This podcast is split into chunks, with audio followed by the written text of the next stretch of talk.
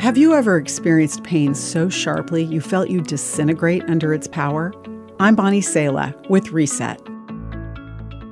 After losing his wife, writer C.S. Lewis described the moments of grief that made him feel as if he was an ant walking past the entrance to a furnace. Anyone who's experienced loss knows its debilitating power.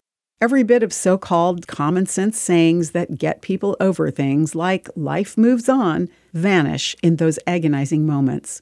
In grief, the first truth God wants you to know is that you are not alone. Jesus was described as a man of sorrows, acquainted with deepest grief. Jesus lived as a human just as you and I do, grieving death, witnessing the toll of disease, and all the brokenness that comes with human existence. As God, Jesus has witnessed all suffering and felt its pangs as he longed for our redemption. Jesus has truly experienced all the pain our frames can experience. To realize we don't have to be alone, but can, in fact, be with the one who the Bible says comforts those who mourn, is only the beginning. Jesus resurrected from death, conquering it, and overcoming the power that sin has over us to give us hope beyond today's burdens.